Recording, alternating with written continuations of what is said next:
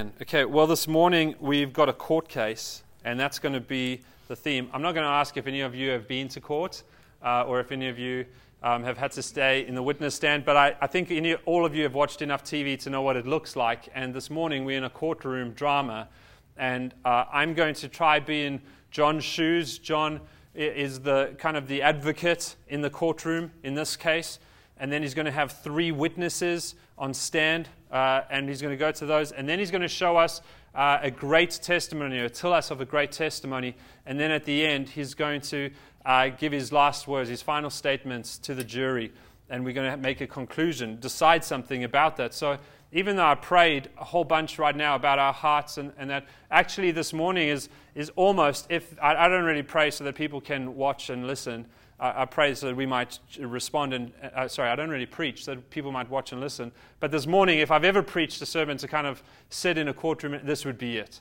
Let's just hear, because at the end, you've got to decide. You're the jury, and the final statements go your way, right?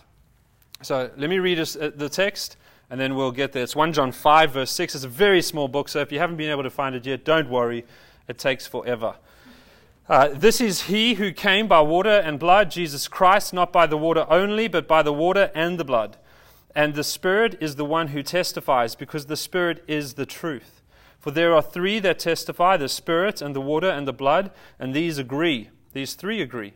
If we receive the testimony of men, the testimony of God is greater, for this is the testimony of God that he has borne concerning his Son. Whoever believes in the Son of God has the testimony in himself. Whoever does not believe God has made him a liar, because he has not believed in the testimony that God has borne concerning his Son. And this is the testimony that God gave us, eternal life. And this is the life, and this life is in his Son.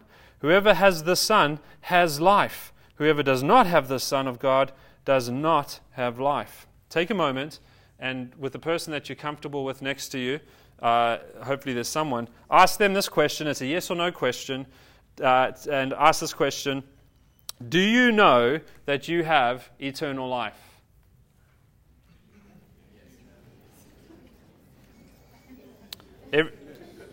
Every week, every single week, not every single week, a lot of weeks there's people who visit the church who are not Christians. They're curious about Jesus or curious about spirituality. They're on a spiritual journey, a life journey.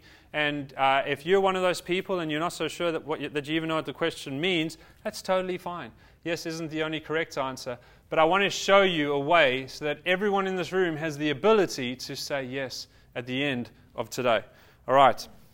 So John wrote this letter because he wanted Christians to know the answer to that question. He wanted every single one of them to not and ah, but say yes, absolutely, amen. And we're going to look at that a little bit now. In the Jewish legal system, a charge had to come, if you brought a charge against someone, it had to come with two or three witnesses. So you can imagine John, who's grown up in this cultural system, is using it as a metaphor to say, you know, if two or three witnesses make for a case, I'll give you two or three witnesses that make for our case to help you understand it, to keep it solid. And so he's presenting this within a cultural understanding. In other words, it's evidence that's hard to ignore. It's evidence that's meant to prove finally the case. And so before we get into it, I want you just to think about it a little bit. These three witnesses, and that's what these three chairs are. And don't worry, I'm not going to ask anyone to come and sit here because no one's been prepped with what to say. But we're going to get to them in a minute. But I just want to give you an opportunity to think. When we read the Bible and we listen to other commentators, what can happen accidentally, and this is just a side note for a moment, opportunity to think, what can happen accidentally is that you have a favorite preacher or a favorite commentator or a favorite theologian that teaches you about what the Scripture means. And it's kind of like your go-to person to understand the Bible. The problem with that is not that they're often wrong, but the problem is that you become a disciple of them rather than a disciple of Jesus. And if they are to get something wrong, you'll go along with them, right? Because you're their disciple. But Scripture says that we're not supposed to be of Paul or Peter. We're supposed to be of Jesus. In other words, you know, John Piper's great. Tim Keller's great. Changed my life. Michael Eaton's great, and we can keep J.R. Packer's great. We can keep naming wonderful people, but we're not supposed to be disciples of any of them. We're just supposed to be disciples of Jesus. And when you come to this text as an example, I just want to show you how some great theologians go very different ways, and if we're their disciples, we get lost. Martin Luther, when he read this, and he thought about the blood and the water and the blood. Martin Luther understood them to both point to baptism, that's what they were about, and he went down that road. Then John Calvin believed that John was talking about the sacramental law, that the water was the ritual cleansing. Remember, Jesus turned the water into wine at the wedding. Do you know what that water was? Why did they just have jars of water? It was jars for cleansing. Jesus turned the shower water into the finest wine. So they have this ritual water that Calvin believed that was the water that Jesus cleanses us with the water. And then the blood, Calvin believed, was the sacrificial lamb, representative of that. So to him it was the Old Testament sacrificial picture. And then Augustine came along, and he believed that it represented the spear. Remember when Jesus was speared on the cross, what happened? Blood and water came out to prove that he was dead. And so here you have three wonderful, godly thinkers, minds that have shaped our faith wonderfully. They've helped us understand Scripture and the Reformation through Martin Luther and that. But on this one, you see the three different rabbit trails. And not that any of them lead in a dangerous way, but all I'm trying to say is that's what can happen when you're a disciple of someone. We've always got to come back and be a disciple of Jesus. What do we understand? And humbly walk with all these voices. Whenever I'm studying a scripture, I get out as many commentaries as I can. I know a lot of preachers get as few commentaries as they can so they can keep it purely their own thoughts. I get all of them that I can find. Maybe I just need more help than everyone. And I sit down, I imagine in a room, most of them are dead, so I imagine that all these super old people are in my room and they each take a turn to tell me about the text.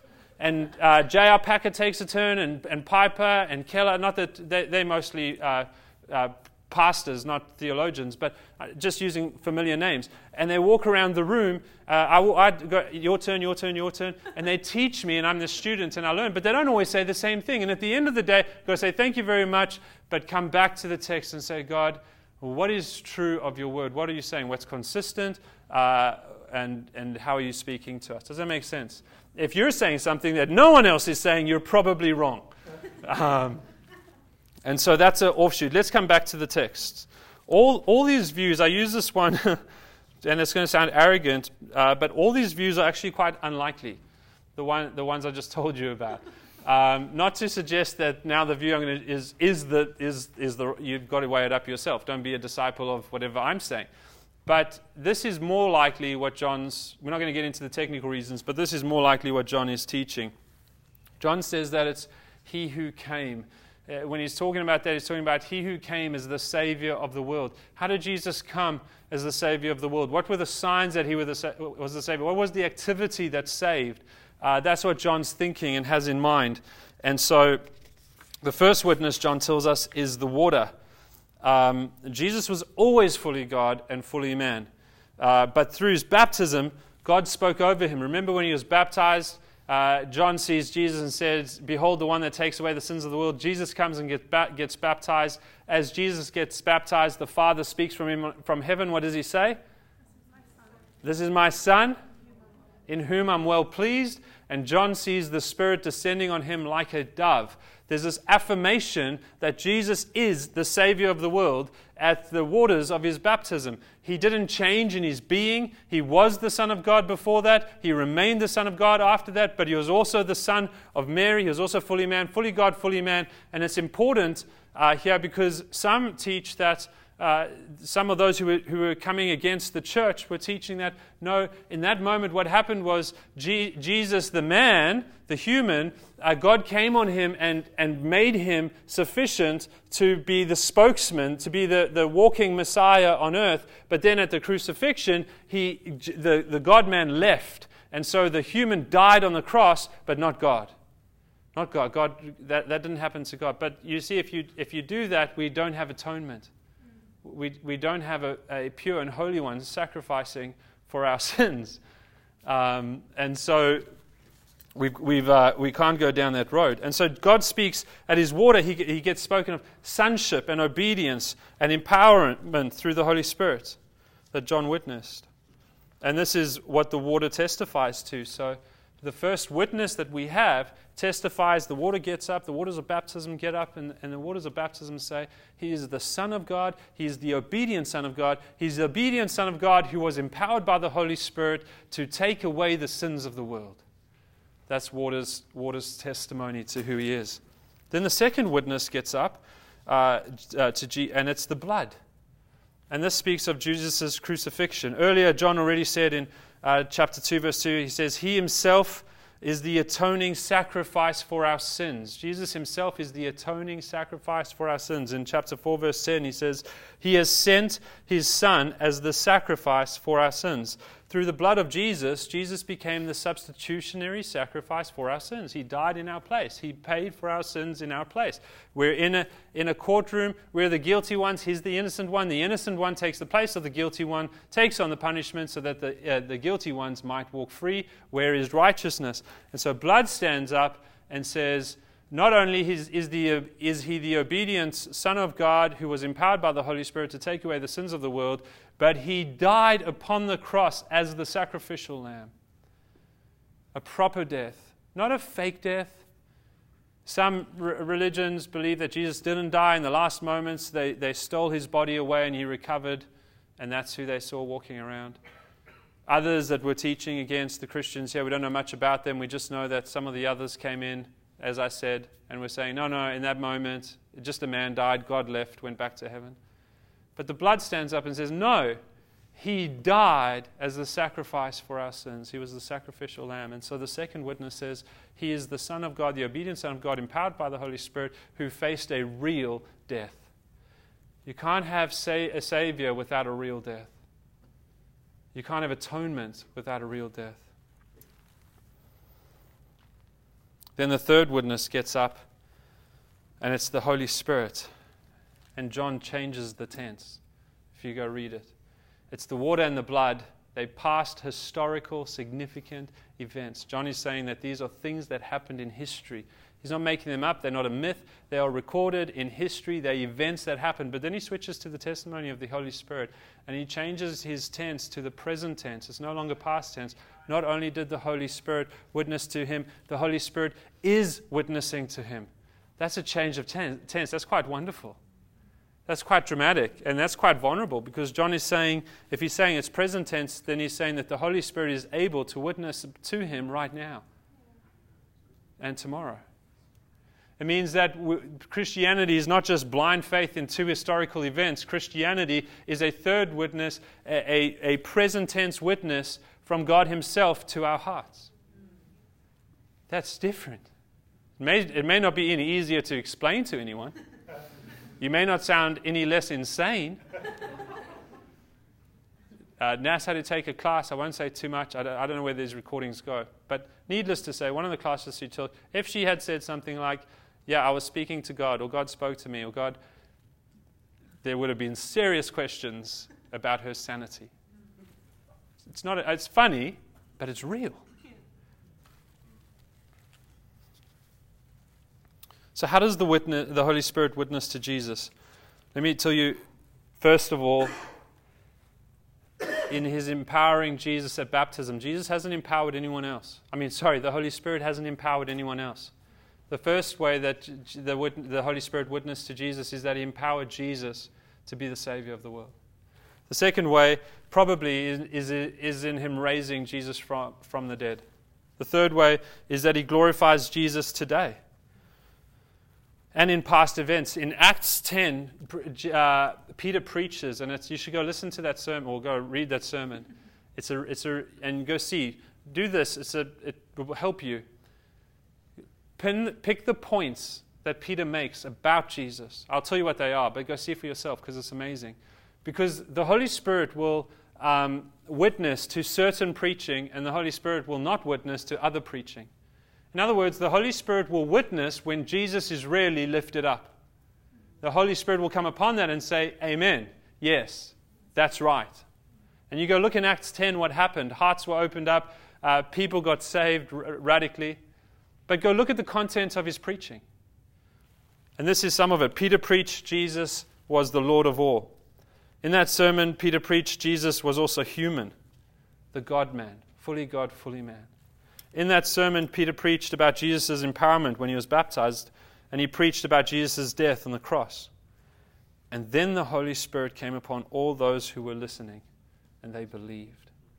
In other words, nothing would have happened at the end of Peter's sermon if the Holy Spirit didn't jump up and go, "That's the gospel." They listened and believed. Now, I don't know that there has to be a wind movement in a room when the Holy Spirit opens people's hearts, but I think you understand what I'm suggesting. Today, the Holy Spirit testifies to truth through the Scriptures. That's one of the great reasons we read the Bible, because as we read, the Holy Spirit testifies to us what is true about God. When you're reading the newspaper, there's a very small chance the Holy Spirit will witness with the articles. When you read social media, I quit Instagram this week and now I can't remember what they're called, posts.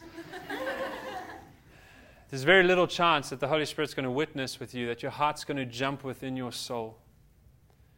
But when we read the Scriptures and we're learning about God, it's not to say that always reading the Bible is fun and it's like a roller coaster full of excitement. Sometimes it's just tough. Sometimes it's a grind. Sometimes it's hard. And sometimes the Holy Spirit illuminates something to our hearts and there's a leap. He witnesses with our hearts.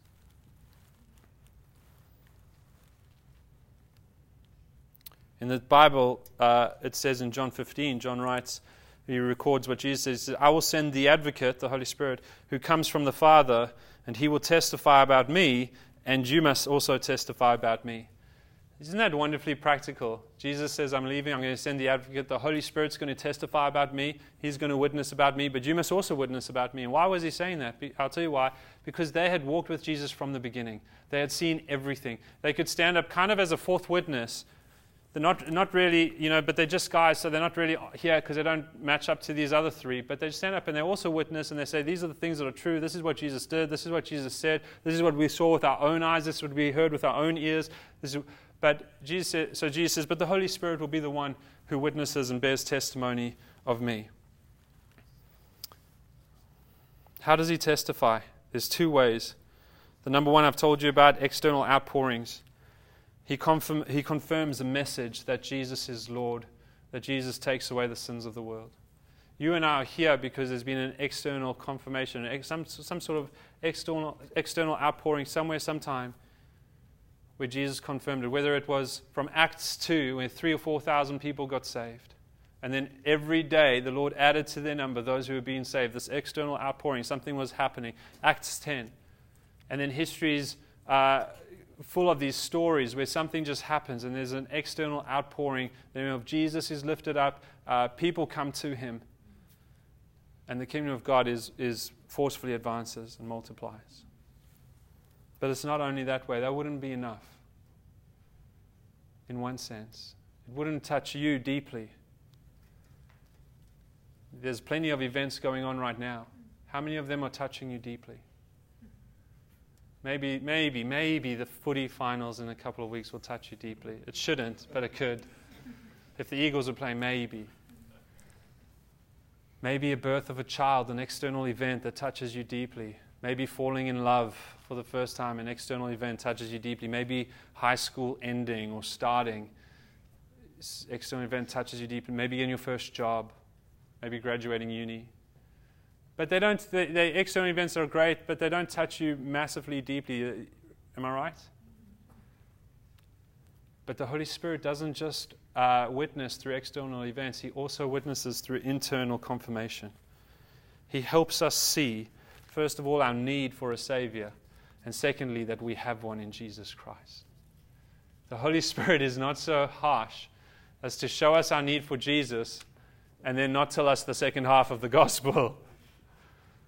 The good news of Jesus. No, it's just bad news. You need a Savior. Hope you find one.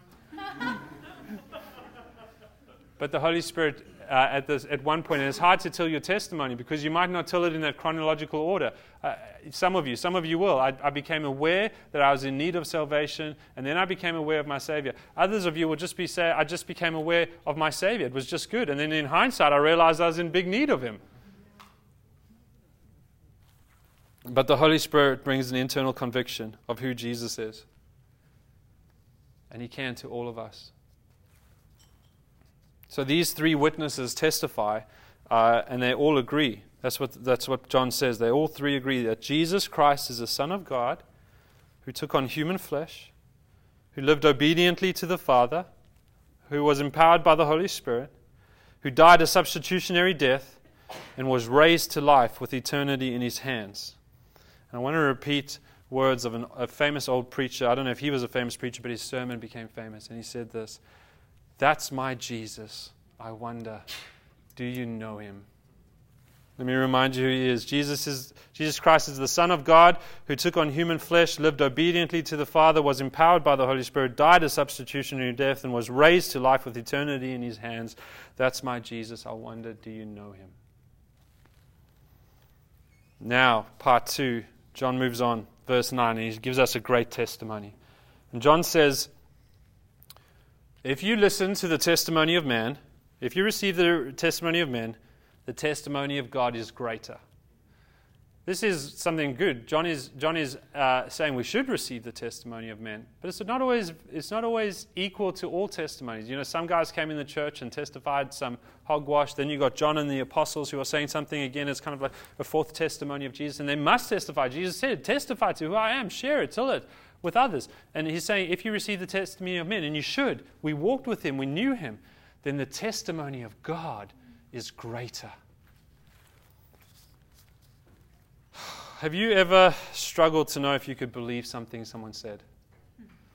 Without wanting to be doubting, without wanting to think lowly of them, without wanting to dismiss that they're telling you the truth. Have you ever struggled? Like, I know what they said, but I just don't know. It just doesn't seem right with what I observed. There's a greatness in the testimony of God which never leaves any doubt. The greatness of God's testimony, how is it greater? It's greater in its absolute quality. God cannot lie. God can only tell truth. And then He can't only tell some truth and leave out other truth. God can only tell the truth. Now, if you've been raised in a secular Western culture like Perth, and you're not a Christian, you may firmly believe that truth is relative, and you may believe that to your core, the core of your heart, that truth is relative. And if that's the case, then God cannot exist. You cannot have a sovereign God and relative truth. If there is a sovereign God, then there is a sovereign truth, His truth. And so to live in a truly relativistic world is to live in a world completely without God, not a Gnostic world where God is somewhere there but uninvolved. He cannot be a sovereign God with no truth. But to live in a world with no God, no meaning, no purpose, what a scary place to live. What a dark place to live. What a hard place to live. To have to go find your meaning and purpose, and it might sound like an adventure. I don't know if any of you, I don't know if this will, maybe it will just make you think I'm weird, but hopefully some of you can connect to this. I remember once when I was 16, I almost got into a fight, my first fight. I said something really foolish, and the guy picked a fight with me, and I didn't want to fight him. And then my friend was next to me, and he kept trying to get me into the fight. He kept talking on my behalf. Anyway, I managed to get home without getting into a fight. Do you know all I wanted? I was 16 years old. Do you know all I wanted? I hope you could guess. Otherwise, I'm going to sound... All I wanted was for my mom to hold me. I just wanted to feel safe. And she did. I don't know if any of you have led something. Maybe you own a business. Maybe you've just left home and you're leading your life for the first time. You've got to pick where to live or what job to take or what's a study. But any of you who've led for a while, you ever feel that leadership fatigue? Where you go, I just wish there was someone who could decide for me. I just wish I could get up one morning and someone could just tell me what to do. A world without God might be fun for a day, but eventually we wake up going, I wish there was someone who knew what life was about. I wish there was someone who loved me. I wish there was someone who knew me. I wish there was someone I could turn to that every time I spoke to them, they would be able to say, I understand. I wish there was someone that could hold me. I wish there was someone that had a purpose and a plan for me. I wish there was someone that could help me figure out what to do. I wish there was someone to say it's okay when I'm suffering.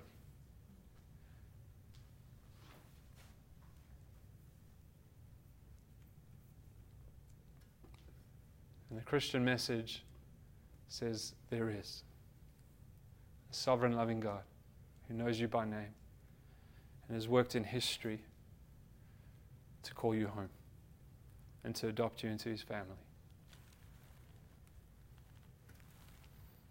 And John wants to give you God's great testimony. And God's testimony is totally true. You don't have to wonder about it. There's no tricks. God's not hunting for the will of the people. He's tricky like that. Remember that movie? Jesus hiding behind the door. Vegetables. God's not tricky like that. God has made it as obvious as he possibly can. He's not asking for your hand and taking your arm. He's asking for all of you. He's saving all of you. He's putting it all out there. God's testimony is totally vital. God can press upon your hearts, and we can know that it's true. God can convict us. God can place the truth upon our hearts so that we know that he has saved us. That may be the trickiest thing you ever try and explain. I have Christian friends, and because of the things that they believe about God's salvation, which I struggle with, they don't know that they're saved. And if I said to them, do you know that God has saved you? Their answer will be, I know today, but I'm not sure if tomorrow I'll prove that I never actually knew God. And to me, there's this innate fear, the self-reliance of what if I let myself down and prove that I was never a Christian? I think John comes to us and speaks to us and says, God's testimony is greater, God's conviction is greater, and through his Spirit he can convict your heart. He can let you know that you know that you know that you are his child. Can you imagine being adopted into a family? And some of you in this church have been adopted. My nephew's been adopted. Can you imagine if their whole life they spent going, oh, well, today I feel part of the family, but I'm not sure if tomorrow they'll just kick me out and then prove that I never really was adopted. That's no way to live. That's not love. That's not even family. That's cruel. That's evil. How could God do that? He wouldn't. He doesn't. But he adopts us, he calls us his children, and through his Spirit he bears witness with our spirit that we are his. And he doesn't just show the witness through external things, but he goes into our hearts and confirms that we are his. And if he doesn't confirm, he will convict you and call you to himself. Not push you away and say, not too quick, everyone who's mine step forward. Mark, not so fast. He won't do that. But he might convict you that you are not his, that you've not laid down your life to him, that you've not put your faith in Jesus, and call you to himself, to adopt you into his family. Here's the closing statement of John, and then we're going to take communion. John says the Christian's not walking on a tightrope or guessing in the fog. The Christian is standing on the only solid ground, the only sure foundation, the unshakable rock, Jesus Christ. The Christian is able to walk with confidence. The Christian is able to walk with assurance because they know the testimony that Jesus is the Son of God, that he is living and acting on their behalf even now.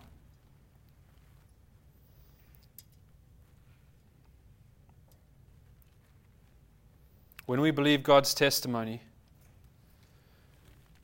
it's great because the Holy Spirit seals it upon our hearts. That's what I say is going to be the most difficult thing maybe in your life when someone says, well, how do you know? How do you know? I just know.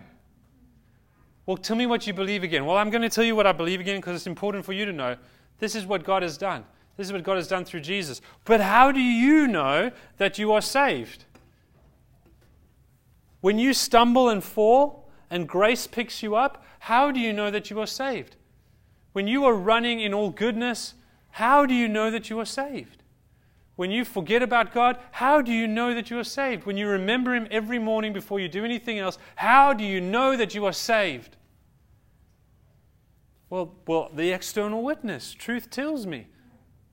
The historical facts and what the Holy Spirit has sealed in Scripture. But how do you know? Because He's written it on my heart. I am His and He is mine. And no one can take that away. It's difficult, right? It's not convincing. So if you don't believe someone, what do you believe they are? A liar, right? Thank you. And so John says that. That's the final testimony. Here's a testimony that God has given concerning His Son, and if you don't believe Him, you're saying that He's a liar. God cannot be in between. He's either telling us the truth or He's lying to us. A decision must be made. And to not believe God's testimony of Jesus is to say that God is a liar. And anyone who thinks that God is a liar is standing against God, standing against God's truth. It's a courageous place to stand. It's maybe a foolish place to stand. You can delete one word from that sentence. It's not maybe. It is a foolish place to stand. God has given His testimony, and this is His testimony concerning Jesus. God gave us eternal life, John says, and this life is in His Son. He who has the Son has life. He who has Jesus has life. That's what I want to say to my Christian friends that say, maybe tomorrow I'll prove not to be a Christian. I want to pause and say, hold on a second. Do you have the Son? Yeah, I do. Then my Bible says you have life. He who has the Son has life. He who does not have the Son of God does not have life. Sometimes a court case is helpful because it helps us simplify and cut to the truth. He who has the Son has life. He who does not have the Son does not have life. It comes down to that. Whose testimony will you believe? That's the trial. That's the case. That's the final statement. He who has life, he who has the Son has life. He who does not have life. Whose testimony will you believe? It's not my testimony. I haven't spent the week at home thinking about how can I bring you to a final question. We're just reading John's words out loud. It's the testimony of Scripture. And so the question to us, and if you are a Christian, then hopefully the question brings you great assurance. Hopefully the Holy Spirit can seal it upon your heart. Our hearts can be fickle. The Holy Spirit's not. Hopefully He can tattoo something upon your heart which is sealed, solid, there. And if you're not a Christian, hopefully you hear the invitation of the sovereign, almighty, loving God inviting you to step with Him, to walk with Him, to believe in His Son. Whose testimony will you believe? So I'm going to ask you this question one more time, but this time I just want you to answer it to yourself. Do you know that you have eternal life?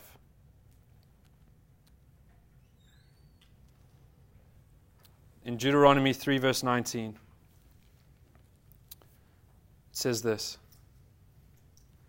I call heaven and earth to witness against you today that I have set before you life and death, blessing and curse. Therefore, what does God say? Choose life. The good Father, the Almighty God, comes and lays the truth about His Son before all of us.